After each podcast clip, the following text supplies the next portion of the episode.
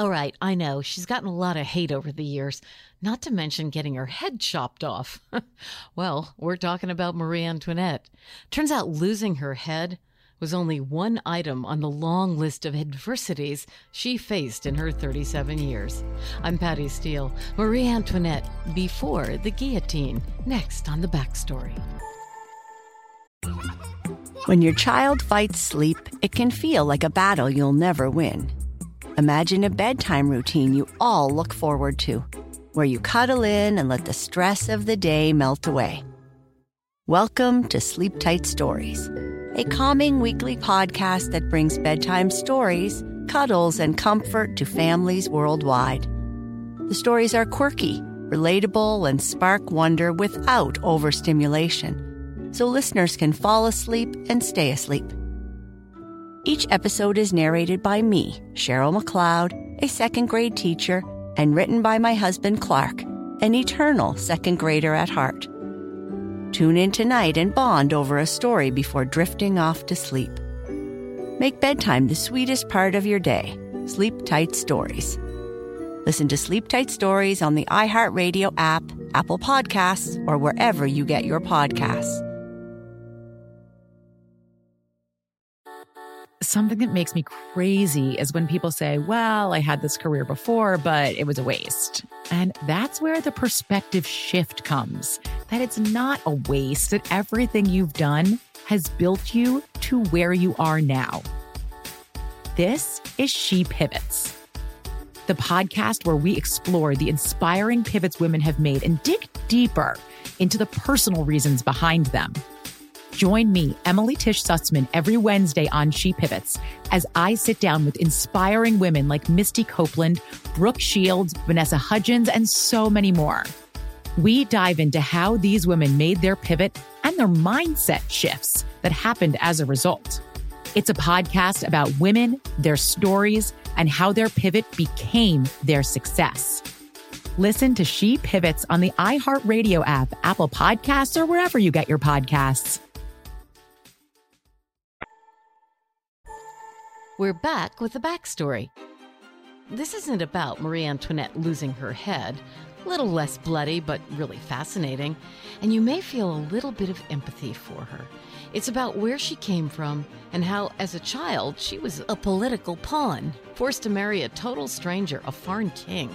And listen to this she was only approved by the king's advisors after a fully nude physical exam in front of dozens of those folks when she was just 14 years old. Of course, Marie Antoinette was the last of the French queens leading up to the 1789 French Revolution. But how in the heck did she get there? Okay, imagine you're the child of the Empress of Austria. What would life be like? Maybe like being Bill Gates or Jeff Bezos' kid?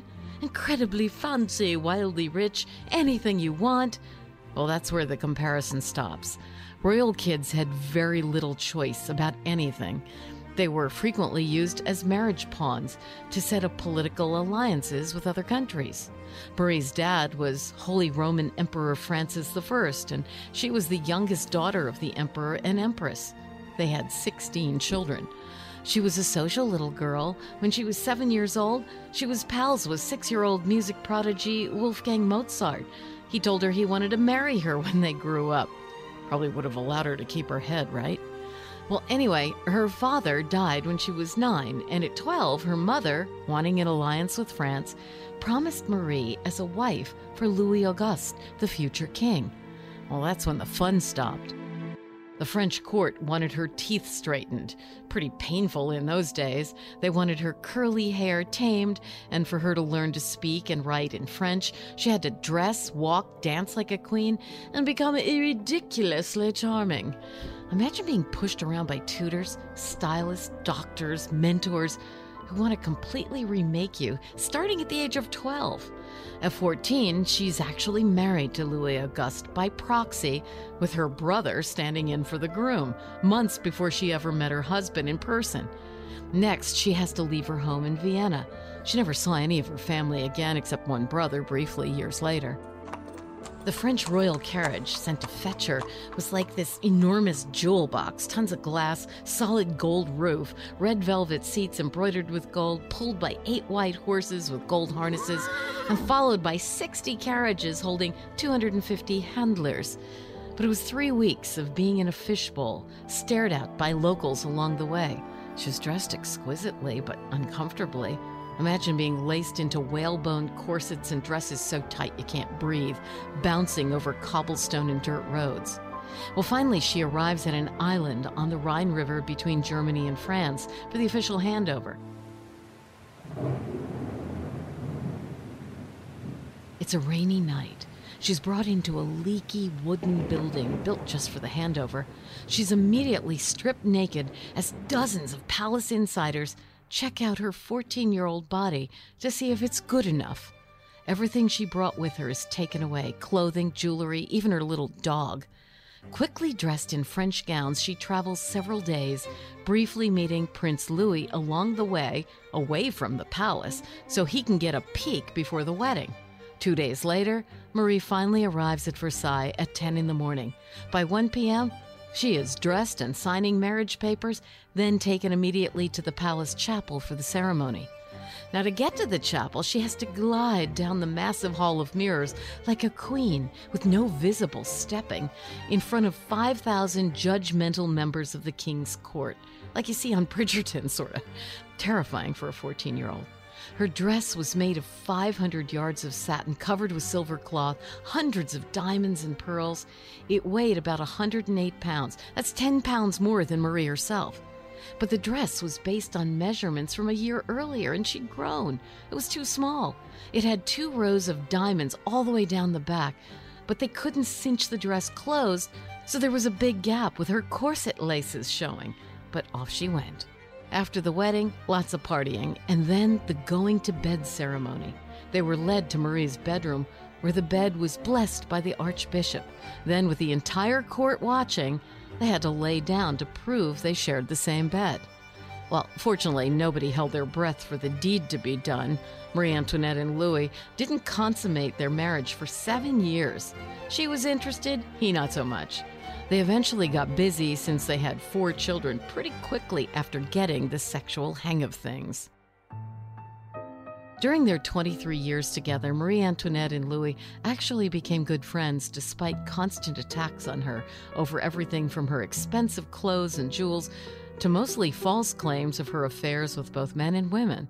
Those attacks grew nastier over the years, even accusing her of incest with her son but she was loyal to the king, so much so that when she had the chance to escape from France early on, she refused to leave without Louis, who wanted to stay and protect his throne. Of course, as you know, it didn't end well for Marie Antoinette. Her husband faced the guillotine, as did a ton of her supporters. All but one of her children died in prison, and ultimately, while staying amazingly calm, she lost her head to the executioner October 16, 1793. Oh, and for the record, when it came to the starving peasants of Paris, historians agree, Marie Antoinette never said, let them eat cake. That same quote had been used by revolutionaries for over a hundred years before her against numerous royals. Another example of the victors writing history.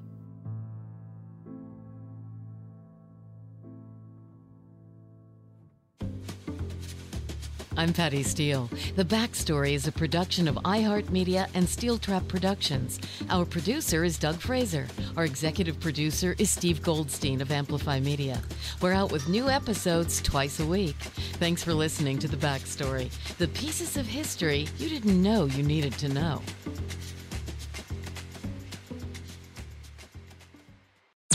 I'm Tamika D. Mallory. And it's your boy, Mysonne, the General. And we are your host of TMI. And catch us every Wednesday on the Black Effect Network, breaking down social and civil rights issues, pop culture, and politics in hopes of pushing our culture forward to make the world a better place for generations to come. Listen to TMI on the Black Effect Podcast Network, iHeartRadio app, Apple Podcasts, or wherever you get your podcasts. That's right.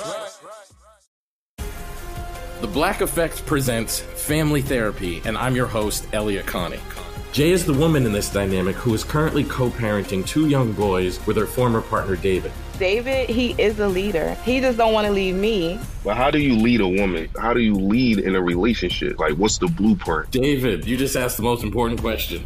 Listen to Family Therapy on the Black Effect Podcast Network, iHeartRadio app, Apple Podcasts, or wherever you get your podcasts. Oh, hi, I'm Rachel Zoe, and my podcast, Climbing in Heels, is back and better than ever. You might know me from the Rachel Zoe Project, or perhaps from my work as a celebrity stylist. And guess what? I'm still just as obsessed with all things fashion, beauty, and business. Climbing in Heels is all about celebrating the stories of extraordinary women, and this season is here to bring you a weekly dose of glamour, inspiration, and fun. Listen to Climbing in Heels every Friday on the iHeartRadio app, Apple Podcasts, or wherever you get your podcasts.